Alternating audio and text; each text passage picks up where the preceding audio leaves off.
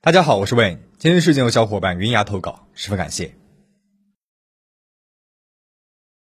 二零零三年，非典在中国蔓延，抗疫持续了一年零八个月。对于经历过非典的人来说，那一场白色噩梦似乎还历历在目。当年疫情逐渐好转，人们终于看到了曙光之时，在辽宁的锦州发生了一起骇人听闻的连环杀人案，手段残忍，动机更是令人匪夷所思。今天我们就来讲一讲这桩案件。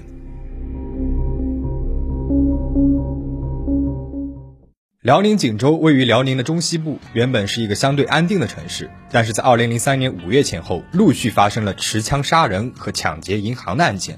正当锦州的警方为了破获这些案件焦头烂额的时候，一起入室抢劫案彻底的将警方拉进了与嫌犯的漫长较量之中。二零零三年五月三号是一个星期六，锦州市黄花里居民小区的十八号楼六楼发生了一起事件。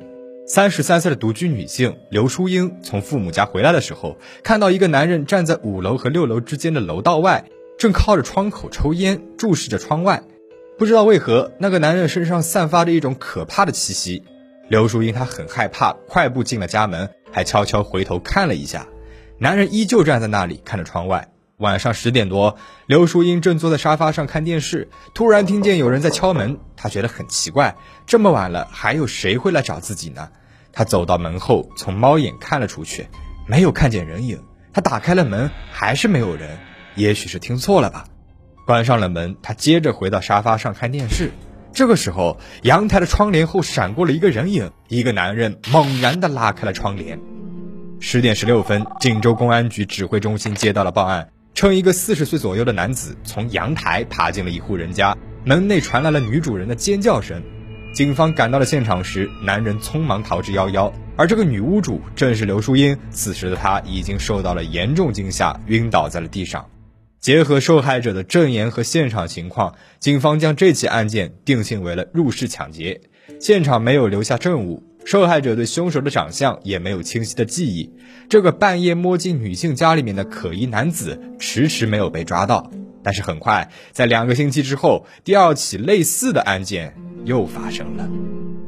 二零零三年五月十八号星期日，在锦州淮西街二十七号六楼的六零五室，四十八岁的江丽萍在睡梦当中感觉被人掐住了喉咙，她奋力反抗，黑暗中男人的声音传了过来，再动就整死你。但是江丽萍她并不是独自居住的，她的儿子听到了动静，赶过来一起与男人搏斗。那个男人蒙着面，在打斗的过程当中，江丽萍的儿子扯下了男人用黑色背心改成的面罩。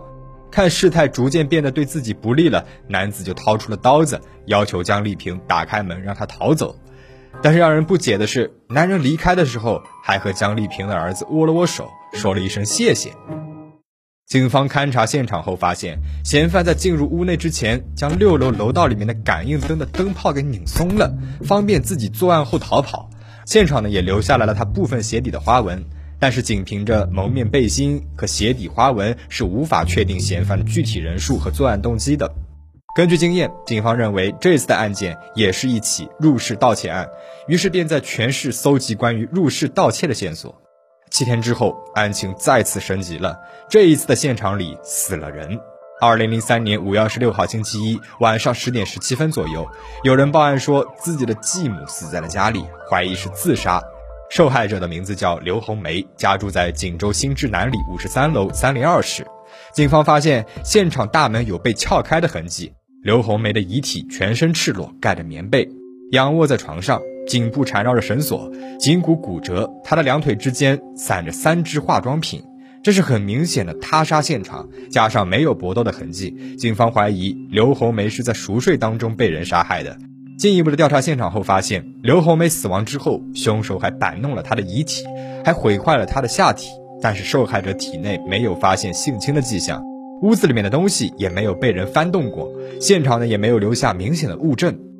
刘红梅她的人际关系很简单，和他人没有矛盾，也没有生活作风问题，和丈夫养女的关系也很和睦。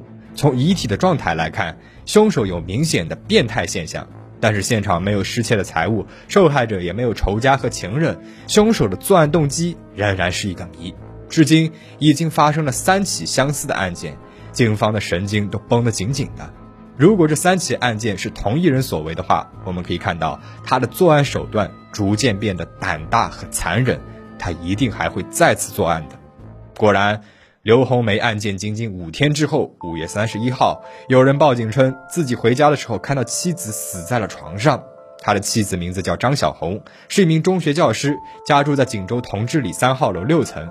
现场呈现出来了明显的他杀痕迹，凶手从五楼通往六楼平台的窗口爬进了六楼的阳台，进入屋内之后，立刻用钝器连续击打了张小红的头部，然后在她的脖子上面插入了一把刀。张小红死亡之后，凶手还在她的后背上刻了一个字儿，是一个只有康熙字典里面才能查到的字，苗。这在北方的方言里面是美女的意思，但是在闽南方言里面是妓女的意思。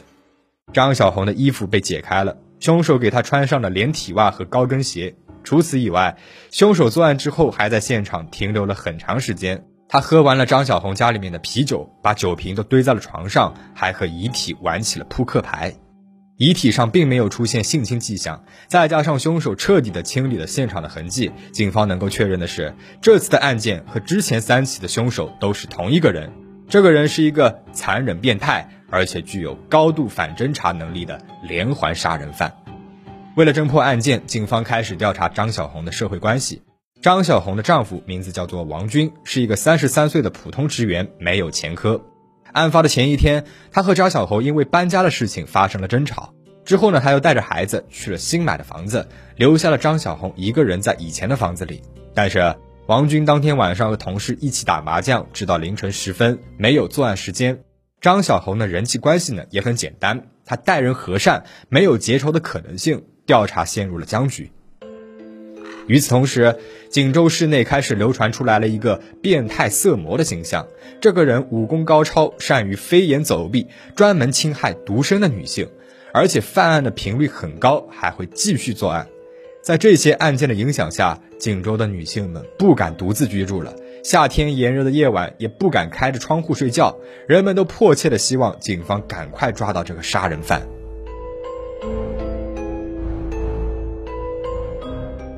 结合这四起案件，警方总结了凶手的作案特点。首先，案件都发生在没有物业管理的开放式居民小区。其次，凶手选择的作案地点都是在小区的顶楼，受害者都是独居或者是独自带着孩子的女性。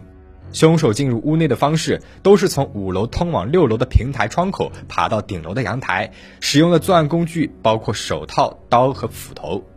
通过现场的鞋印和受害者的证言可以确认，作案的只有一个人。最后，凶手呢，他喜欢夜间作案，通常是在晚上的十点钟到凌晨的三点之间。作案的冷静期只有短短的五天到十四天。同时，警方也对凶手的个人特征进行了刻画，能够在半夜从五楼爬到六楼，这个凶手很有可能受过专业的训练，也许参过军，而且刚刚退伍不久。也许呢是在锦州的施工队当过工人，攀爬过脚手架，也有可能曾经在监狱里面服过刑，身体素质好。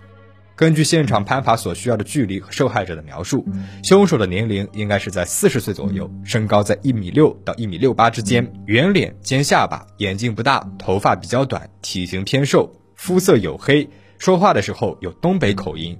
根据遗体留下来的痕迹推测，凶手很有可能曾经有过不幸的婚姻史，平时表现怪异，有报复社会的倾向。初步确认了作案特点之后，警方开始在凶手偏爱的开放式小区加强巡逻，想要在其再次作案的时候将他当场抓获。摸排和蹲点几乎动用了全锦州的警察，同时警方也在排查有前科的人。但是锦州数据库里面光是有前科的人就有一万八千多人。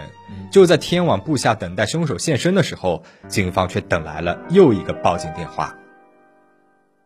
二零零三年六月十三号，解放路二段五号楼六层发生了凶杀案，四十五岁的于宗先在自己的家里面的床上身亡，面部多处损伤，是钝器反复击打造成的。现场勘查发现，五楼到六楼的窗口有被人踩踏过的痕迹，三楼到六楼的楼梯边缘有被人擦拭过的痕迹。被害人的手机从现场遗失了，所有人都没有料到这部手机会成为案件破获的关键。警方接到报警的当天下午，于宗先的同学曾经给他的手机打过电话，当时于宗宪呢已经死亡了，手机失踪，但是有人接通了电话，说话的人有着江浙一带的南方口音。通话进行了一分多钟，于宗宪的同学没有太听清，对方就匆匆挂断了电话。过了不到二十分钟，对方回拨了这个同学的电话。这次通话持续了将近两分钟，两个人进行了如下对话。同学说：“你是谁？”对方说：“我是你姐的朋友。”同学又说：“我姐在哪儿？”对方又说：“你姐现在在长春。”同学又问道：“那你在哪里？”对方回答道：“我在四平。”同学说：“你们在吉林做什么？”对方说：“我们俩在这边搞化肥。”同学问他：“你打电话过来是有什么事儿吗？”对方回答道：“你姐让我告诉你，她的手机快没有话费了，让你给她交点话费。”说完之后，对方就立马挂断了电话。同学再打过去，手机已经关机了。这个接电话的人是凶手吗？有没有可能是凶手把手机给卖掉了？接电话的是手机的买主呢？警方查到，这个手机没有给其他的号码打过电话，应该不是别人买了或者是捡到的，所以这个打电话的人就是杀害于宗宪的人。于是警方查询了这个手机拨打电话时使用的基站。六月十三号的上午九点到十二点半之间，手机总共有过九次通话。基站的位置依次是锦州、沟帮子、大虎山一直到沈阳。于是警方推测，六月十三号嫌疑人乘坐了交通工具从锦州来到了沈阳，并且在沈阳南站附近停留过一段时间。通过排查交通工具，警方发现从锦州到沈阳的 K 六四一 列车行动轨迹与嫌疑人的行动轨迹相吻合。非典疫情期间，火车站要求旅客们测量体温，填写健康登记卡。登记卡显示，从锦州上车的乘客有二百五十七名，到沈阳的呢有一百三十九名，其中七十九名是男性。警方挨个与这二百五十七名乘客见面，确认姓名真实，对男性乘客还测量了身高。其中有一个名字叫刘洋的乘客引起了警方的注意，因为他曾经坐这趟车六次往返，而且卡上的电话号码和身份证都是假的，甚至名字都有可能是假的。刘洋是一个再常见不过的名字了，从几千个人当中找到嫌疑犯，莫过于是大海捞针。好在一个细节推动了案件的进展，每张登记卡上都有一个印章，依据这个印章可以知道旅客是从候票室还是从通勤口进站的。刘洋的登记卡显示他是从通勤口进站的，而且他的往返行程有规律，于是警方呢就根据这个规律每天在通勤口守着。终于有一天，这个刘洋出现了。这个人的真名其实叫朱旭，为了逃票，他借了铁路职工朋友刘洋的工作证。他发现警方在查刘洋这个名字之后，就改用了自己的真实姓名乘车。警方通过健康登记卡上的笔迹认出来他就是刘洋，但是他不具备作案时间，侦查再次陷入了僵局。警方决定重新排查锦州的进出人员。此时，于宗宪的手机在沈阳出现了。一个手机店的老板接待了一个奇怪的客人。这个人呢，他想要来修手机，老板检查之后要收五十块钱，他不愿意，走了。而五六分钟之后，他又回来了，问老板要不要他的手机，自己可以卖给他，但是要四百块钱。老板一听呢，就说只能够卖他两百，不行就让他走人。他呢也同意了。老板收下了手机和充电器，他拿钱离开。根据老板的描述，那个人长相端正，梳着分头，皮肤黝黑。几天之后，手机店的老板被请到了警察局，对九名嫌疑人进行了辨认。老板指认了一个没有作案时间的人，但是其实真正的凶手就在这九个人之中。警方只好再次对案件特征进行分析，和九名嫌疑人进行了比对。最后一个名字叫做许桂柱的人嫌疑最大了。许桂柱四十岁，家住在锦州临河区，小学文化，身高一米六六。他和第二任妻子以及自己两岁大的孩子住在锦州，是一个无业游民。他曾经因为盗窃两次被劳动教养和判刑，过去并不清白。但他在母亲的眼中是一个孝顺的好儿子，在妻子的眼中是一个负责的好丈夫，在孩子的眼中是一个慈爱的好父亲。周围的人也说他是一个老实巴交的人，没有什么明显的特点。调查发现，许桂柱六月十三号去过沈阳，说是去沈阳找工作，乘坐的呢正是嫌疑人乘坐的 K 六四一 列车。警方又将之前获取的头套上的毛发和体液与嫌疑人进行了 D N A 比对，结果表明许贵柱的 D N A 基因型与头套上汗液的 D N A 相似。手机店老板辨认嫌疑犯的那一天，这个许贵柱正好牙疼，腮帮子肿了起来，导致面部变形，因此没有被老板认出来。但是许贵柱是锦州本地人，当初接电话的那个南方口音又是怎么回事呢？原来当时许贵柱在沈阳花了三十块钱雇了一个人接电话，告诉他应该怎么回答，而那个人正是一个南方人。二零零三年十月二十五日，许贵柱因为故意杀人罪被锦州市中级人民法院判处死刑，剥夺政治权利终身。历时半年，这桩辽宁锦州连环杀人案就这样落下了帷幕。被抓之后，许贵柱没有否认自己杀人的事实，但是否认自己的动机是报复社会。他对性变态这个称号也非常的反感，反复强调自己杀人了，但是没有强暴受害者的遗体，不是变态。他的家里面到处挂着他自己写的名言警句，他自称虽然自己只有小学文化，但是通过自学他能够写诗，能够作画。他给自己包装的高雅脱俗的形象与他对那些女性所做的残暴行径大相径庭。也许在生活与幻想之中扮演着双重的角色，是他娱乐人生的一种方式吧。他似乎对警方猜不到自己的动机感到非常的骄傲，还放言说谁也猜不到他是怎么想的。他说杀害那些女性是为了观赏，但是对在遗体上刻字、与遗体玩扑克却没有给出解释。可能正和他在自己家里面贴的那些字一样，他要把杀人也当作是一种自己人生的见证。他曾经三次入狱，在监狱里面度过了十二年的时间。在此期间，他的第一任妻子选择了离开他。